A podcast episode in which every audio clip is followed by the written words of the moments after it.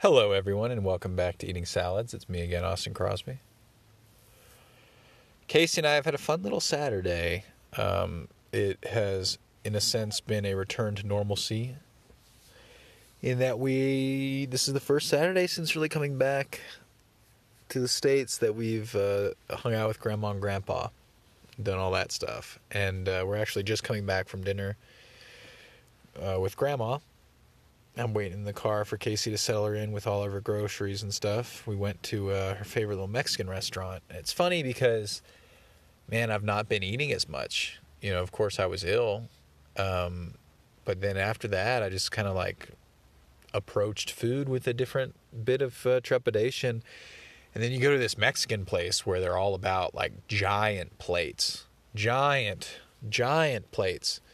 And, um, had the ensalada picadillo, picadilla, whatever, pulled pork, I guess, and um, no, it wasn't pork; it was beef, and a margarita, and even the margarita was so giant. You just leave there like absolutely damn busted. I could use the uh, bathroom again. I've already used it twice.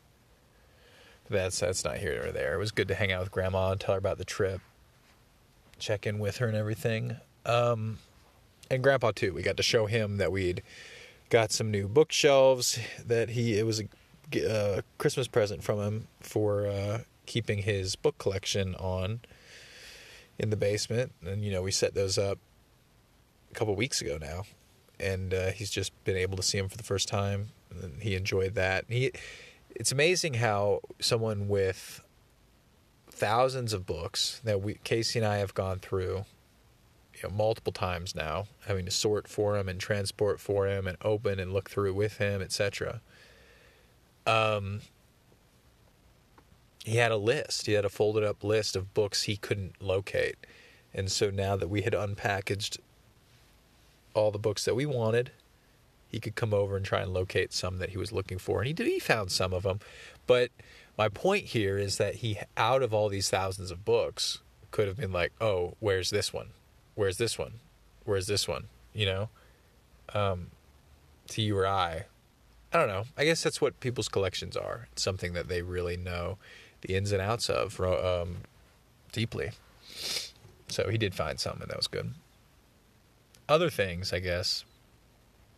I don't know, man. Um, I had some conversations with Grandpa about mostly books. Mostly books, if I'm going to be honest with you. And Casey and I chilled and talked. Oh. So at this Mexican restaurant, after ordering, uh, you know, Casey and I each got a margarita, and then it comes out so big, and we hardly drink. We hardly drink. Casey has to drive, and I look and I'm like, dude, you're gonna have to drive. And she's like, oh, finish. You'll just drink half of mine. It's like, no, I won't. I won't drink half of yours. I, if I wanted to, I'd be so drunk. First off, I would just be absolutely. That would make me sick again. It's absolutely not in the cards. Um,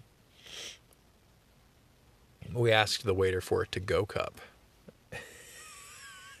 when he came with, they'd be like, "Oh, you need anything boxes?" And we're like, "Yeah, definitely. We're gonna need three boxes."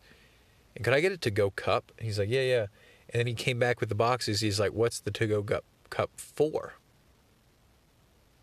And uh, I was like, our waters. And he was like, okay. And then he came back without a cup. And then he's like, anything else? I'm like, no, we're okay. And he came back again with a cup of water. And it's like, I have it sitting right here. Um, legitimately, if you had been drinking, you should want a cup of water. But I'd be lying if I wouldn't have said that, like, had he brought me an empty styrofoam cup, I would have just used it to pour Casey's margarita into, and I would have brought it home and it would have been no problem. And I think that waiters are set up for some reason, for some reason, to bootlick and not let you do that, um, to preserve their jobs or because of dram shop legal um, litigation and if you guys are unaware, that's the responsibility of an establishment when someone commits drinking and driving to hold them accountable for allowing someone to drink so much and then drive. I don't know about it in Colorado because I don't care about Colorado law, frankly. Um, but I hate dram shop stuff. I hate it. It's it's so non-constitutional. But that being said, I also thought that there was a part of um, COVID that was like you could get to go drinks, couldn't you? Like in Atlanta, we could. You could go. I remember early on, like week two of COVID, if not even week one, Casey and I went to a, a drive-through Mexican place and got to go margaritas, and I, she did not. I proudly drank mine while she was driving the car, cruising around margarita sipping is what I called that. Uh, and you know, it's funny because there's absolutely nothing wrong with that. I'm not driving, so who cares? But that's the problem with uh, stupid laws is that there can be open container restrictions that somehow apply to passengers in your vehicle.